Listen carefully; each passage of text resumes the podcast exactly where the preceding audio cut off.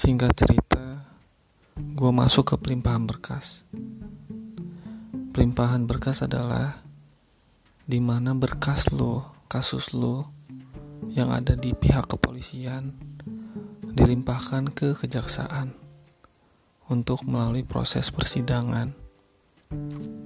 Nah, entah gue bodoh atau gimana, gue juga nggak paham ya.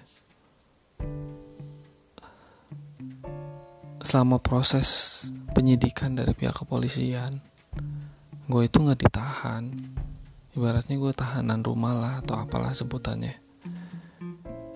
Beberapa bulan, hampir ya, 4 bulan, 5 bulan mungkin proses penyidikan itu. Selama proses penyidikan itu, seolah-olah gue di situ tuh dianggap benar oleh pihak kepolisian karena memang pada saat itu gue melakukan pembelaan diri. Dan dibenarkanlah sama pihak kepolisian bahwa gue secara hukum gue nggak salah. Gue merasa pede dong di sana. Pada saat tiba saatnya pelimpahan berkas sehari sebelumnya gue ditelepon sama pihak kepolisian. Bro besok datang ya ke kejaksaan. Mau ada pelimpahan berkas lu ke kejaksaan katanya. Karena gue nggak nggak ngerti hukum ya. Dulu itu nggak ngerti maksudnya apa sih pelimpahan berkas dari kepolisian ke kejaksaan itu seperti apa. Cuman yang gue ingat sampai sekarang pihak kepolisian bilang lu nggak akan ditahan katanya. Lu nggak salah oke dong gue memberanikan diri gue datang ke sana apa coba? Ketika gue datang ke Kejaksaan Jakarta, gue masuk bro, gue masuk ke dalam penjara. Bukan penjara ya, sel lah. Ada sel khusus tahanan lah di sana. Para tahanan yang tadinya dari pihak dari kepolisian dilimpahkan ke kejaksaan, otomatis tahanan ini sudah diserah terima lah ibaratnya. Sudah menjadi kewenangan kejaksaan mereka mau disimpan di mana mau dititip di rumah tahanan mana. Nah ketika gue sudah sampai di kejaksaan gue nggak bisa ke mana-mana lagi bro dan gue yang bikin gue nyeselnya itu ketika gue berangkat ke kejaksaan gue nggak sempet pamitan yang gimana gimana sama istri gue cuman hanya sekedar pamit mau izin mau ini dulu sebentar sebentar. Nyatanya nggak sebentar bro gue nggak bisa keluar lagi dari sana. Kaget dong gue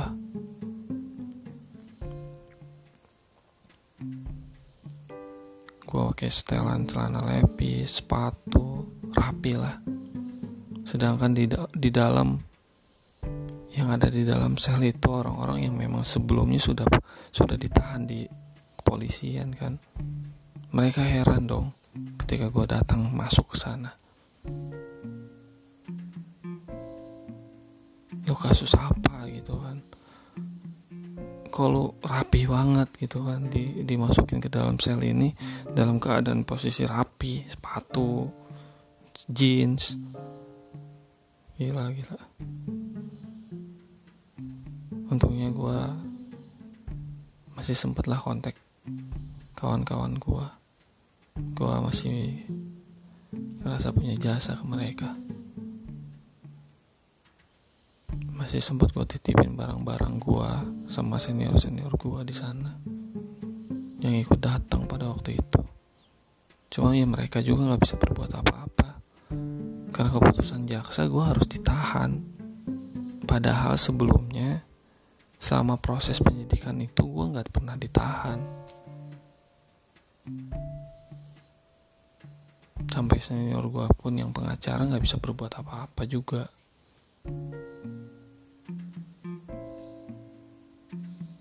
gila kata gue gue nangis gue nggak bisa ngebendung air mata gue pada saat itu. Gue nangis. Di dalam sel itu gue nangis.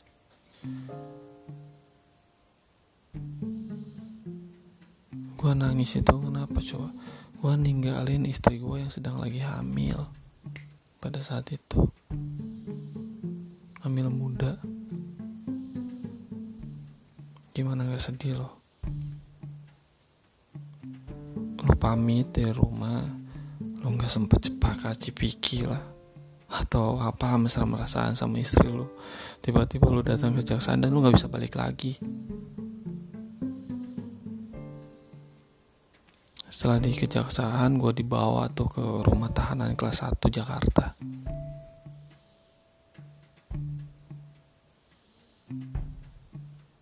Karena gue nggak tahu apa-apa ya.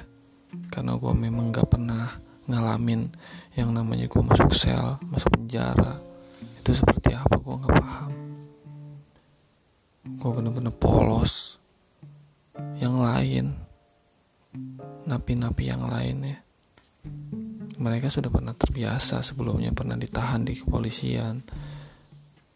Mereka tahu prosesnya alurnya seperti apa. Gue polos men. Gue nggak tahu apa-apa gue datang masuk.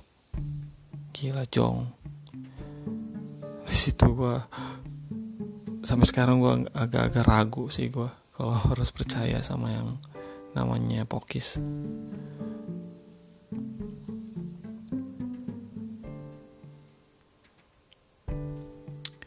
Pertama kali gue masuk ke rutannya rumah tahanan kelas 1 Jakarta. Kita ini turun dari mobil tahanan tuh yang ada selnya yang ada apa jeruji-jeruji besi di kanan kiri jendelanya semua. Gue turun gue dengan polosnya gitu berbaris kita semua. Pas kita masuk ke rumah tahanan itu kayak kita itu di, di kayak di ospek lah. Kayak kita ketemu osis pada waktu sekolah. Dibarisin ditanyain satu-satu ditelanjangin lu bawa barang apa? Lu bawa senjata tajam atau apa segala macam? Ditanya satu-satu kasus lu apa? Kasus lu apa? Ya memang ada oknum-oknum yang memang menurut gua sih nggak nggak manusiawi ya pada saat itu. Ketika kita oke okay, memang kita tahanan. Memang kita oke okay, kita narapidana tapi seharusnya perlakuan mereka itu tidak seperti itu. Semena-mena. Ditampar lah. Diapalah. Ditanya lu kasusnya apa? Bilang kasus berantem. Oh lu mau jago jadi jagoan di sini. Ayo berantem sama gua begitu gitulah segala macam. Lucu sih. Cuman ya memang begitu adanya. Habis di ruang pemeriksaan gue lanjut lagi ke ke apa ya pemotongan rambut lah. Rambut kita semua dibotak-botakin semua. Sudah dibotakin kita jejer nih. Jejer lagi kita mau masuk ke dalam penampungan. Nah di dalam penjara itu di rumah tahanan ketika ada tahanan baru itu mereka wajib mapenaling kayak masa pengenalan lingkungan lah itu bisa dua bulan tiga bulan. Kita ditempatin dalam satu ruangan. Mungkin ada sebesar ya lapangan bola ya. Atau lapangan bulu tangkis kali mungkin. Sebesar itulah. Kayak aula. Kita itu di situ dijadiin satu narapidana yang masih masa pengenalan lingkungan dikumpulin jadi satu mungkin sekitar seribu orang kali di dalam situ. Kita masuk ke dalam uh, penampungan. Nah kita kan di dalam penampungan itu kita ini orang-orang baru yang tahanan-tahanan baru yang masuk penampungan tuh ibaratnya kita ini barang dagangan kita dijejerin nanti ada uh, ketua-ketua lapak. Ada lapak ini lapak B lapak C. Mereka ngambil yang kira-kira orang ini banyak duit nih orang ini gimana gimana? Dipilihin lah sama mereka. Gue pikir sih mau kenapa ya? Gila serem banget lah. Pas gue masuk ke penampungan itu orang-orangnya pada diri semua. Serem-serem. Habis lo habis lo katanya gitu kan. Gue sempet CPR juga kan. Karena gue nggak tahu apa-apa nggak nggak pernah ngalamin kayak gimana gimana. Di penjara. Akhirnya kita dijejerin dibarisin. Nah gue masuklah lapak satu kota ya. Di Sulawesi lah masuklah lapak situ. Pertama sih oke kita disambut sama ketua lapaknya. Dikasih makan dikasih minum kasih kopi. Ujung-ujungnya gue dipintain duit. Ya memang begitulah kehidupan di dalam penjara itu. Semua harus serba uang. Gak ada yang gratis di sana meskipun kita tidur beralaskan karpet tapi karpet itu ada ada nilai uangnya di sana. Mereka sewain siapa yang mau masuk ke lapak gua ya lo harus bayar iuran. Setiap minggu sekian. Kalau lo nggak mau tidur di lapak gua ya lo pindah ke lapak pembuangan lapak pembuangan itu dekat WC jorok dan lain-lain sebagainya lah.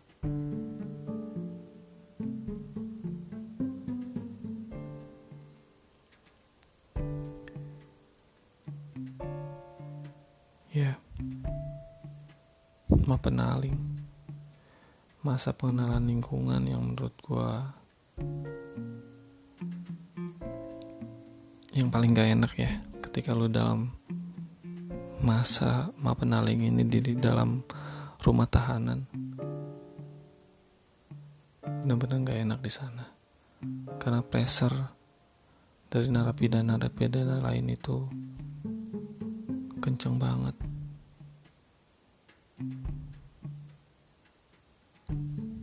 Konflik antar lapak gak bisa terhindarkan. Karena nggak ada skat karena nggak ada batas kalau lo ada yang gak suka atau segala macam ya lo siap-siap ditusuk. Atau apalah segala macam. Ngeri-ngeri juga sih. Ya kenapa fungsinya ada lapak ini ada ketua lapak ya? Supaya kita kita ini orang yang mau masuk ke lapak dia kita dapat perlindungan dari dia. Itu sih kelebihannya. Makanya mau nggak mau memang harus kayak begitu. Sebagai protek diri juga.